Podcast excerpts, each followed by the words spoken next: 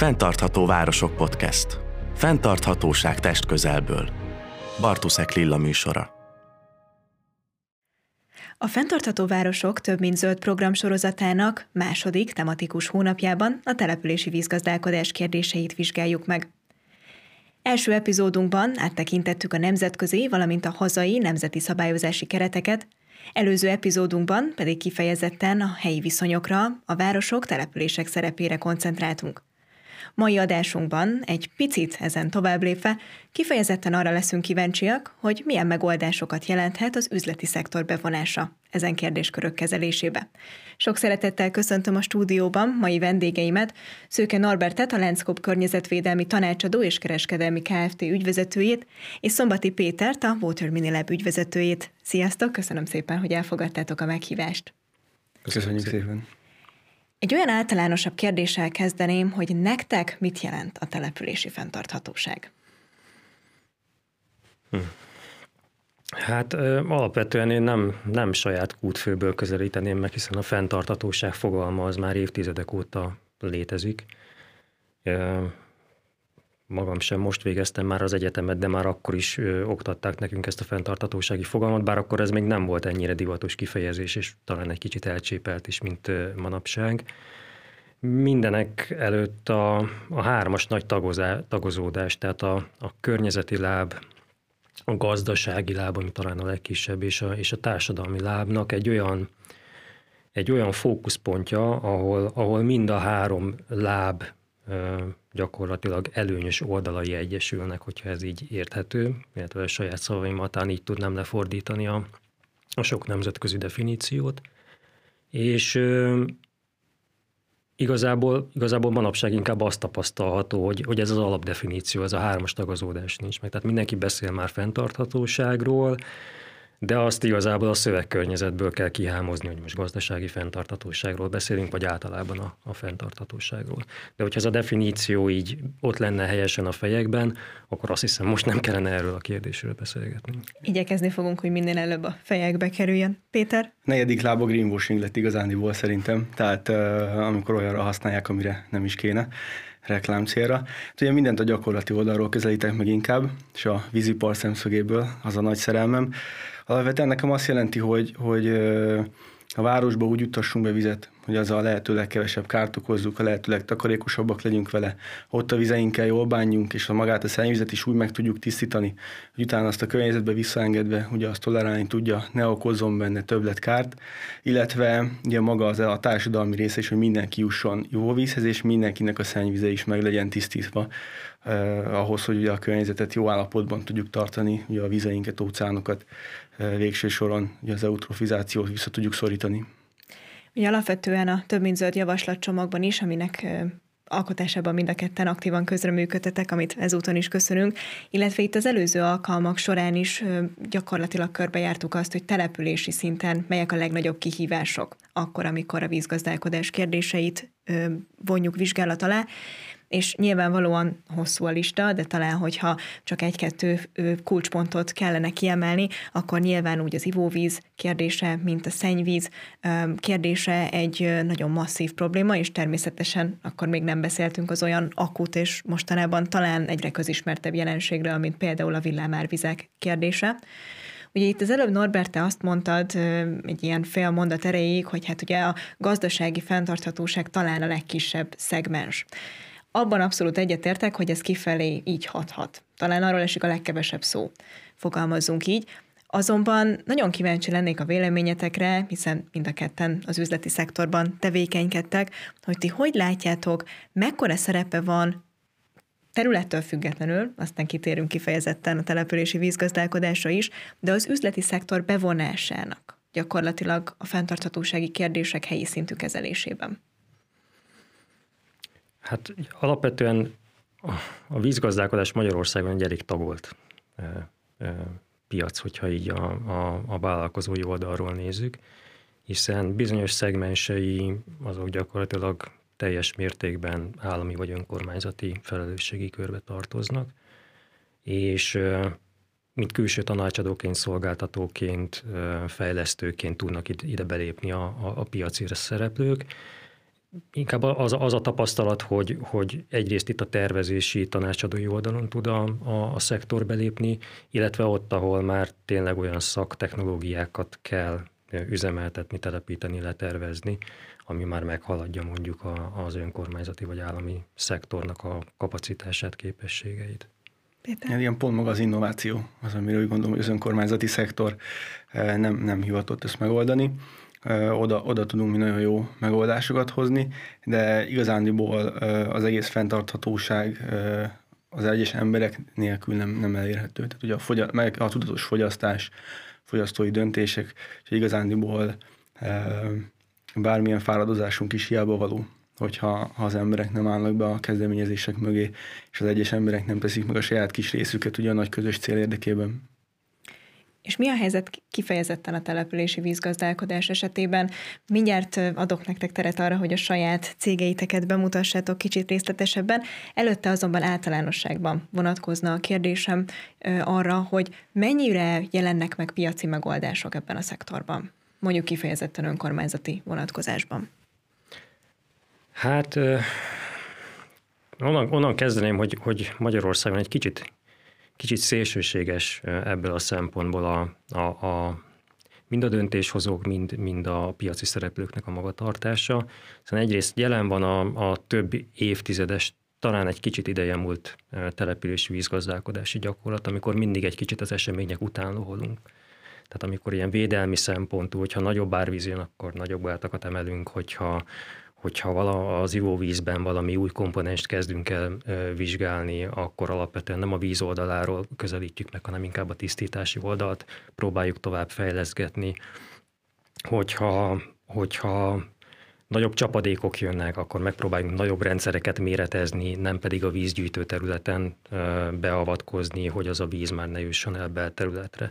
Tehát egyrészt van ez a több évtizedes berögzött gyakorlat, Másrészt pedig van a másik véglet, amikor meg megpróbáljuk a mondjuk úgy nyugaton már bevett újításokat egy az egybe átültetni Magyarországra, aminek általában az, a hazai gyakorlatban az a, az a végeredménye, hogy nem veszik figyelembe se a döntéshozók, se a tervező kollégák, hogy a, a magyar sajátosságokat akár klimatikus sajátosság, akár talajtani sajátosság, akár, akár vízügyi sajátosság, nem minden technológiát lehet egy az egybe átültetni Magyarországra.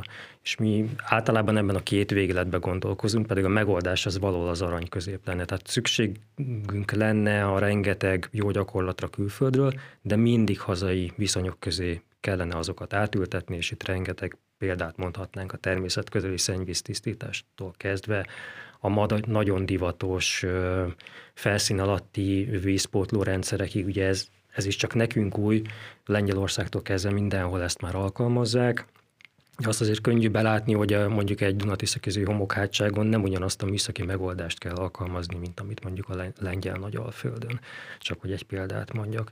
És mehetnénk még mm, tovább, vagy, vagy most nagyon-nagyon divatos szó lett, most mindenki szivacsváros akar lenni Magyarországon, az elmúlt két évben ez egy, ez egy új hívó szó lett, de, de azért az alapel, amellett, hogy az alapelv az természetesen nagyon jó, mindig meg kell nézni, hogy az adott településen ez alkalmazható-e. Például egy dagadó agyagon, vagy egy nagyon agyagos kötött talajon lévő településen ott több kárt tudunk mondjuk ezzel okozni, mint amennyit nyerünk mondjuk a csapadékvízgazdálkodásban vele.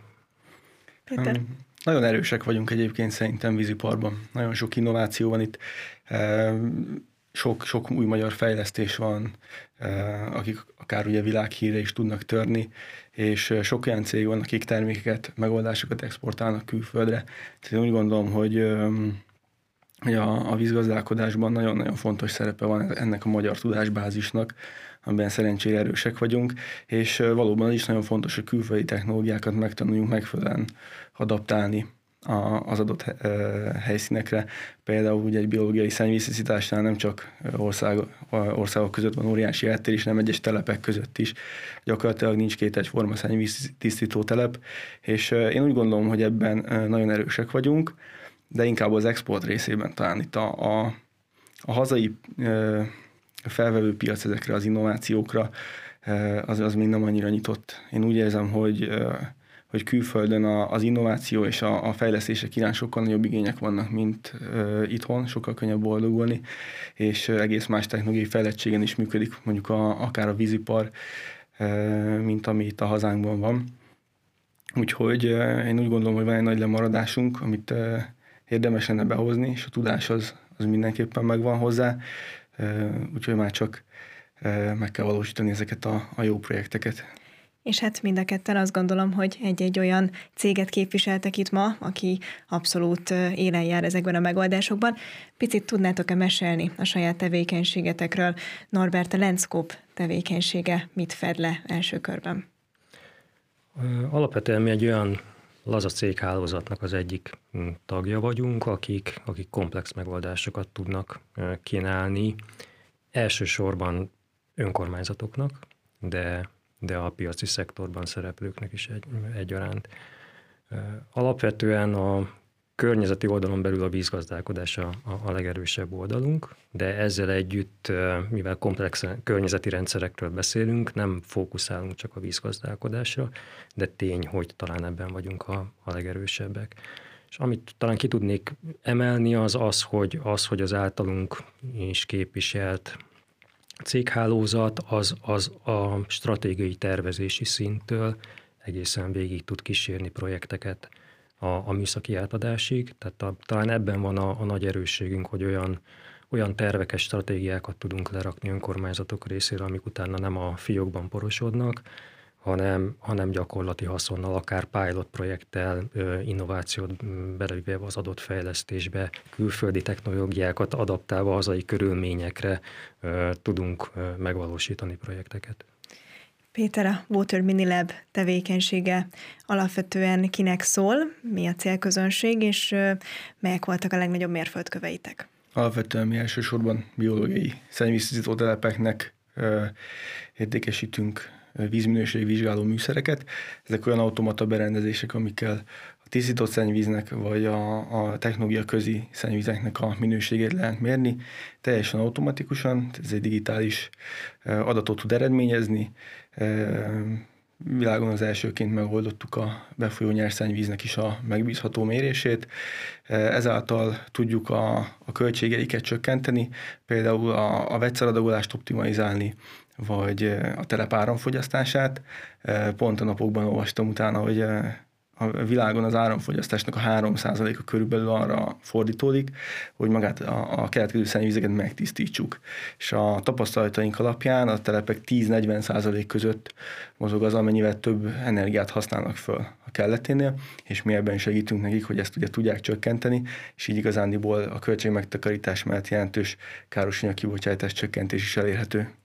És ugye mind a ketten az önkormányzatokat célozzátok, mint elsődleges célpiac, így beszélgetésünk végéhez közeledve a záró kérdésem egy picit talán nyitott kérdőjellel végződne. Hogyan látjátok, mi a legnagyobb akadálya annak, hogy az önkormányzatok megtalálják a közös hangot a piaci megoldásokat képviselő cégekkel? Mi a legnagyobb nehézség ezen a területen? Nem, nem tudnék egy, egy ilyen konkrét tényezőt kiemelni. Rengeteg, rengeteg minden függ a, a hogy mondjam, a személyes attitűddől és a helyi döntéshozóknak a hozzáállásától.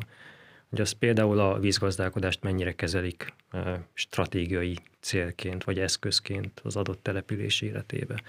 Szóval számtalanszor találkoztunk, hogy ha már a régi berögződésekről beszéltünk, hogy akár az Alföld legszárazabb területein is, akár egy helyi döntéshozó még mindig az elmúlt három-négy évtized vízgazdálkodási gyakorlatához ragaszkodik, a, mert így szoktuk felkiáltással. Az a legerősebb ér.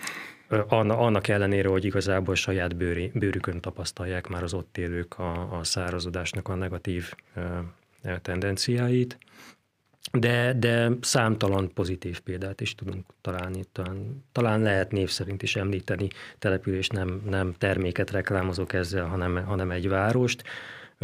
Jelenleg folyó munkánk során például Tata városában tapasztaljuk azt, hogy ott a, nem csak a felszíni vizeknek vagy, vagy a vizeknek, hanem tényleg a településen talált összes víznek, felszín alatti víznek is nagyon komoly szerepe van a város életében, és egy stratégiai kincsként tekintenek erre a, erre a természeti erőforrásra, és több évtizedre előre próbálják szervezni a saját vízgazdálkodásukat úgy, hogy az integrálva van a, a település teljes életébe. És ez, ez mindenféleképpen egy pozitív példa tud lenni Magyarországon. Úgy gondolom, hogy a víziparnak jelen pillanatban a legnagyobb problémája az maga a forráshiány, és nem a vízforrás egyelőre, bár az is egy növekvő probléma lesz, hanem a, a pénzügyi forráshiány. Mi általában ebbe, ebbe botlunk bele, hogy csak olyan projekteket tudunk csinálni, ahol, ahol a megtérülésből finanszírozzák a, a berendezést, mert, mert a, a vízérték az egyelőre nincs megfelelően kommunikálva, és vannak erre nagyon jó kezdeményezések, például a MASZESZ-től, az a Magyar Víz és Technikai Szövetség. Ugye ők is próbálják a vízértékét jobban kommunikálni az emberek felé, és itt igazán visszakanyarodnék egy korábbi gondolatomhoz, talán az a legfontosabb, hogy, hogy hogy egyedül, hogy egy-egy cég nem fog tudni változást hozni egész addig, amíg ugye az emberek tömegesen nem állnak e, a, a fenntarthatóság mögé, és e, a mindennapokban is változtatnak a szokásaikon, és, és jobban értékelik ugye jelen esetben a, magát a vizet. Így van, azt gondolom, hogy az záró gondolatoddal rá is világítottál magára a települési fenntarthatóság egyik kulcskérdésére, nevezetesen, hogy szinergiákban kell gondolkodni, és nem csak szakterületek között, nem csak szabályozási területek között, de a különböző szereplők közti együttműködés tekintetében is. És azt gondolom, hogy egy nagyon-nagyon fontos szerepköre természetesen az üzleti szféra világa mindennek, így nagyon szépen köszönöm, hogy a mai beszélgetés során rávilágítottatok ezeknek a kérdéseknek a fontosságára. Szeretném megköszönni a beszélgetést mai beszélgető partnereimnek, Szőke Norbertnek, a Lenszkóp környezetvédelmi tanácsadó és kereskedelmi Kft. ügyvezetőjének, és Szombati Péternek, a Water Lab ügyvezetőjének. Köszönöm szépen, hogy itt voltatok. Köszönjük szépen a lehetőséget. Nektek pedig köszönöm, hogy ma is velem tartottatok, tegyetek így jövő héten is, amikor a települési vízgazdálkodásnak és a civil szektornak a kapcsolódási pontjairól fogunk beszélgetni. Köszönöm a figyelmet, sziasztok! Bartuszek Lilla műsorát, a Fentartható Városok podcastet hallottátok. További tartalmakért látogassatok el weboldalunkra, és kövessetek minket a közösségi médiában is.